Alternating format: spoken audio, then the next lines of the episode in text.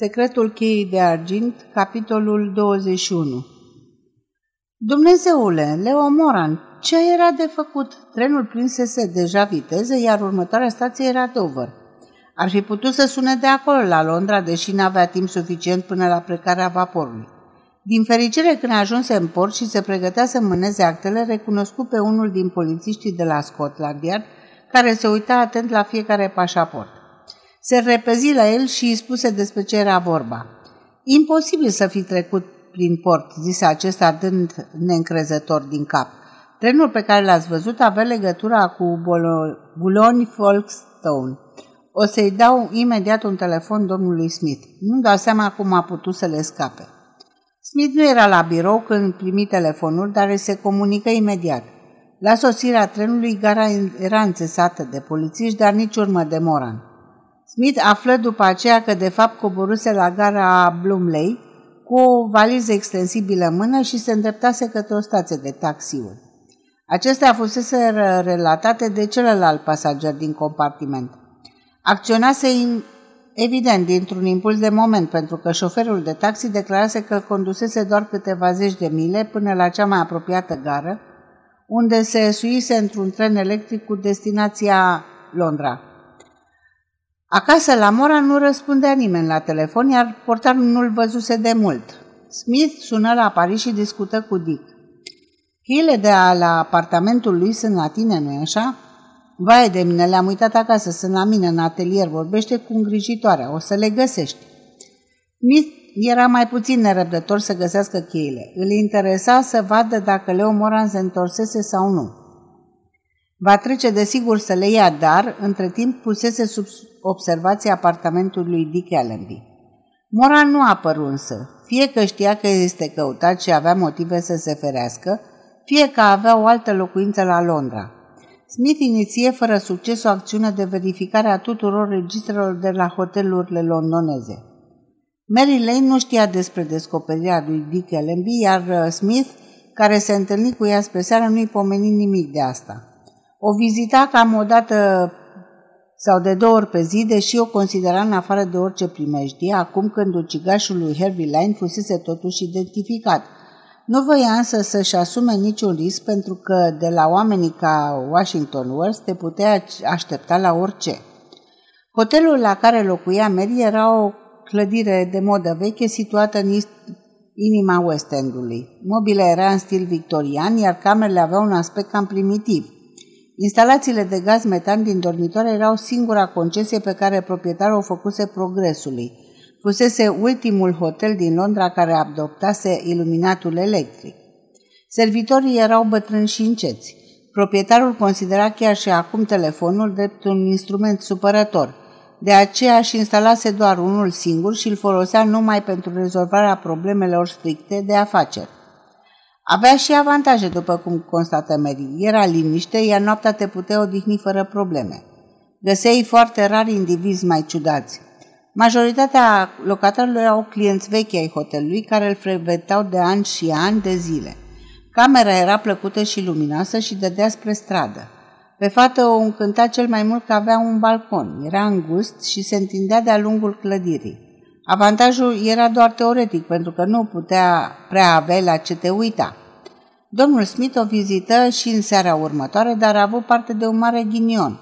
Dacă ar fi sosit doar cu câteva minute mai devreme, ar fi avut ocazia să observe un bărbat solid care urca scările, însoțit de portarul hotelului, pentru a se instala în camera învecinată cu cea a lui Mary Lane.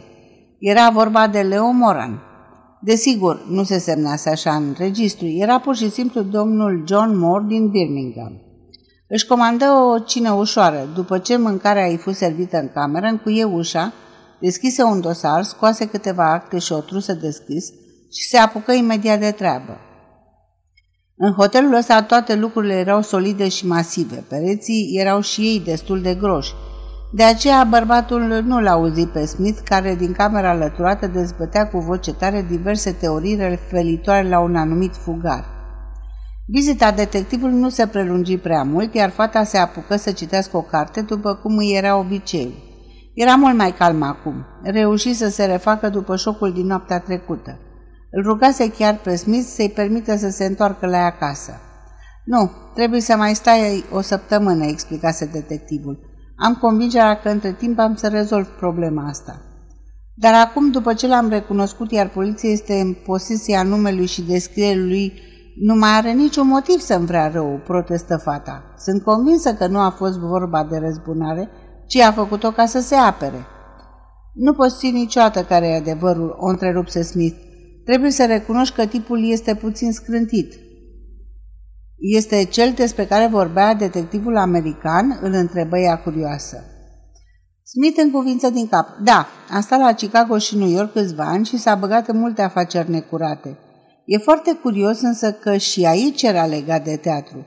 Dădea petreceri pentru oameni din lumea artelor și chiar apărea și el câteodată pe scenă, deși fără prea mult succes. A finanțat și câteva firme de drumuri și poduri. E unul și același om. Ce mai? Mary își dădea seama că era țintuită de o mulțime de restricții. De exemplu, nu-i plăcea să se culce de vreme așa cum o sfătuise medicul. Stătea în pat cu ochii pironiți în tavan. Auzi ceasul bătând de 10 și apoi 11, dar nu reuși în niciun chip să adormă. Puțin înainte de ora 12 țipise pentru că nu-și amintea să fie auzit ceasul. Probabil că zăcuse așa între somn și veche timp de o oră, după care se deșteptă brusc. Tremura și își trase pătura peste umeri. Fereaza de la balcon, pe care nu închisese cum trebuie, era acum larg deschisă.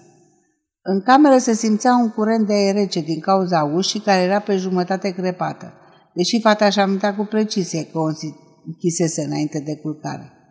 Între timp, în prag se profilă silueta unui bărbat. Avea același aspect îndesat, era de acea statură, cu înnebunită de spaimă, țipă din toate puterile. Omul se dădu un pas înapoi și dispăru. Fata se repezi la ușă, o închise și răsuci cheia în brască. Aprinse lumina și apăsă disperată pe butonul de sonerie. Blocă cu zăvorul ferestrele de la balcon și se așeză pe un scaun tremurând din tot corpul. În cele din urmă sosi și portarul, singurul personaj valid din toți servitorii hotelului. Îi deschise ușa împleticindu-se și povesti ce se întâmplase. Omului nu-i venea să creadă. Cum? Un bărbat? N-a trecut nimeni pe lângă mine și sunt în hotel de la ora 10. Nu putea veni și prin altă parte? Se gândi o clipă după care zise, Aba da, pe scările de serviciu, o să verific imediat. Va dispărut ceva? Nu știu, spuse Mary agitată. Vrei să-l chem, te rog, pe inspectorul șef Smith de la Scotland Yard? Spune că vreau să-l văd de urgență. Este o problemă deosebit de importantă. Se întoarse în cameră, încuie ușa și nu mai făcut nicio mișcare până la sosirea lui Smith. N-apucă însă să-i povestească ceva, deoarece detectivul strigă impacientat pe portar. Se simte miros de gaze. Da, am observat și eu, domnule. Ieși pe coridor și început să adulmece pe la uși. Vine din camera de alături, domnule.